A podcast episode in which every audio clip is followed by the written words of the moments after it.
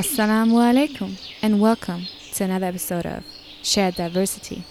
Today we're talking about business, branding, and womanhood.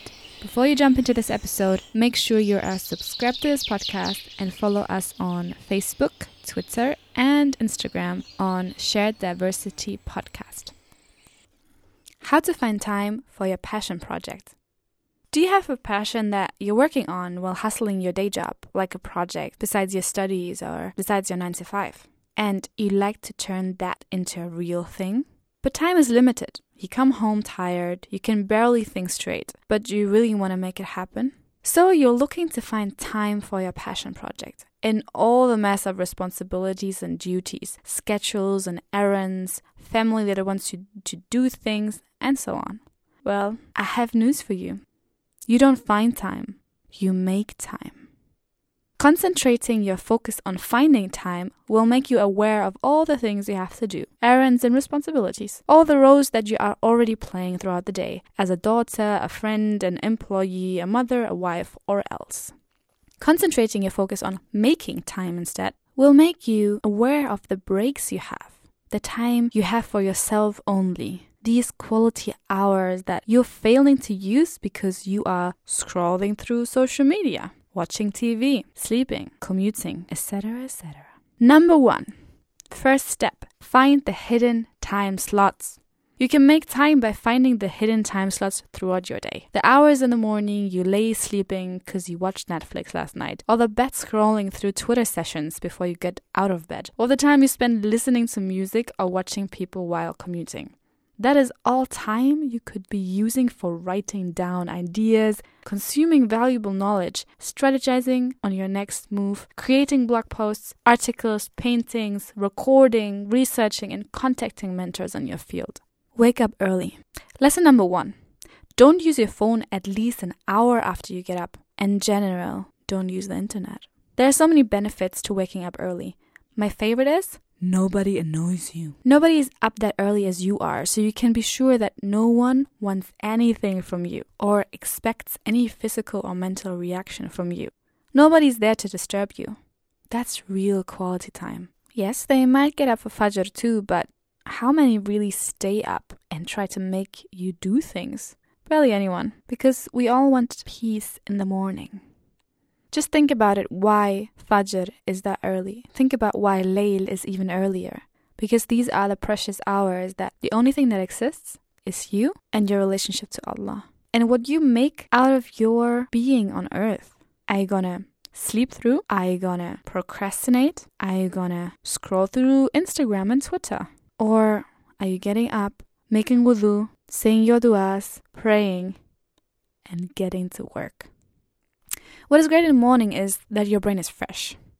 Yes, you might look like mashed potatoes when you get up, but believe me, your thoughts are alert because no noise or conversation have polluted it yet.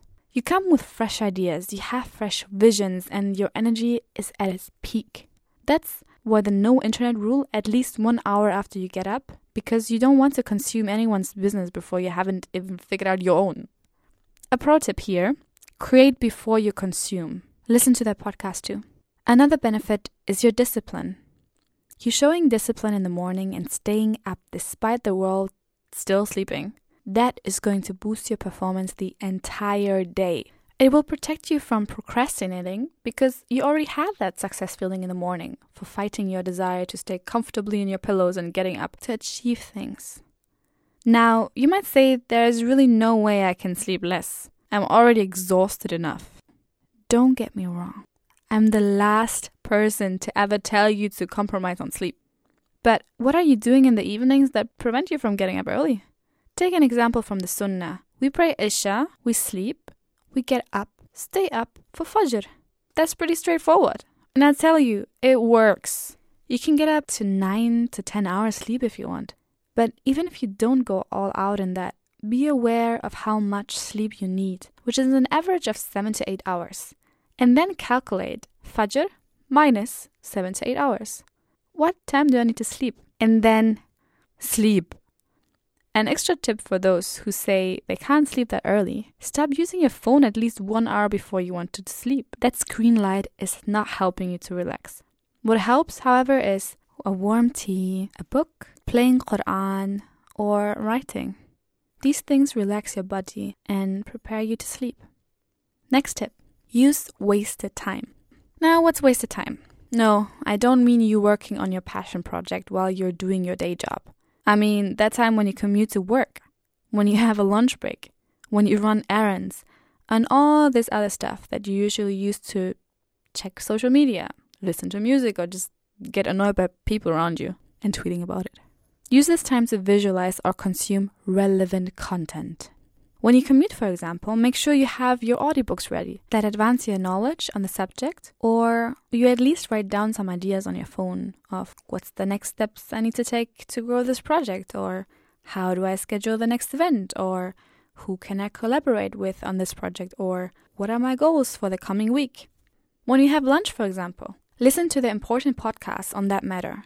Brainstorm on the next campaign. Text people that you wrote down are relevant for your project. When you come home and you clean, you make dinner, you run errands, etc., make sure you visualize that thing you want to have and how you can attain it. Catch up on more podcasts or audiobooks that help you to get more insights into the matter. Or listen to Quran to just relax and get your mind flowing on that passion project that you really want to take on and what's the vision for the future. There's wasted time during your day that you can use to your advantage. Give it purpose. Give it purpose. Give your wasted time purpose. Now we all know Surat Al Asr. Allah has sworn by time that we are at loss. Now, what does that mean? Just from a very general point of view, that time is the evidence for us that we are losing. That means every single moment we are losing something we cannot get back every single moment we are losing that moment, that time of that moment that we can never get back. So, the creator of this world and of all worlds declares that time is a great measure of one's success or failure. Because what you do in that moment that you have determines where you will go. It determines if that moment that you're using will be equivalent to a whole week it determines that if you're using this hour effectively, it can make up for a whole month. A whole month you have not realized the ideas Allah has given you in your head, the passions that He has gifted you with, the talents that He has provided for you. So use the time. Don't be at loss. Make that time your success. Third, work. Don't just visualize. Work. There are multiple ways to work on your passion project. It's not only watching the competition and feeling discouraged by how far they already came and then procrastinating on your thoughts about how you're failing to accomplish your goals. And I know a lot of us are doing it, so don't just look left or right. You've been doing that. It's about being honest to yourself instead and writing down the action steps you need to take to advance in your field. Maybe you need to learn a new skill. You need to read up on a matter more. Maybe you need to just jump into the thing and create. You want to create a safe space for women to come together and learn a certain skill? Plan the event, find a venue, publish it on Eventbrite, tell everyone about it, partner with people who have experience, and do it. There are many ways to accomplish growth for your passion project. Whether you are writing articles, you're doing copyright, or you're doing marketing, you create art, or you do poetry. Whatever it may be, it will only grow when you engage with the idea. You don't have to know 100% of your plan yet, but you work on it step by step. And these steps can perfectly be made while you're hustling on your day job or jobs, or while you're studying or you're having any other kind of obligations. Understand for yourself perfection is a myth. What counts is progress. To recap A. You don't find time, you make time. B.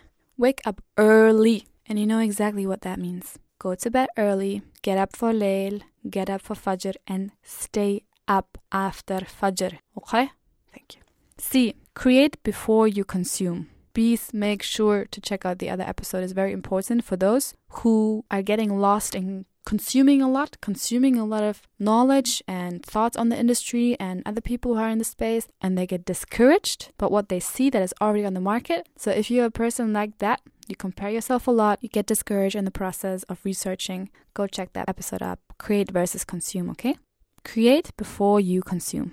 D. Give your wasted time a purpose. And if you need, recite Al Asr every time you have your Sunnah prayers or whatever you want to pray. Pray that just to remind you to not procrastinate. So give your wasted time a purpose. E. Baby steps are still steps, okay? Perfection is a myth. What counts is progress. That's the last point, okay? Perfection doesn't exist. What counts is progress. And even if you're stepping, you take steps, baby steps still count. Okay. And now, I would love to hear from you. What time of the day can you use to work on your passion project? And what is the first thing that you're to do to advance on your field? Please, please, please remember baby steps are still steps. So leave it down in the comments and share your diversity with us. And don't forget, the real deal is going on at sharediversity.com. Jump on the newsletter, comment below this episode, and share your diversity with us. If you enjoyed this episode, like and share it with your friends, and make sure to rate and review us on iTunes so we can keep creating content that is relevant to you. Until next time, Assalamu alaikum.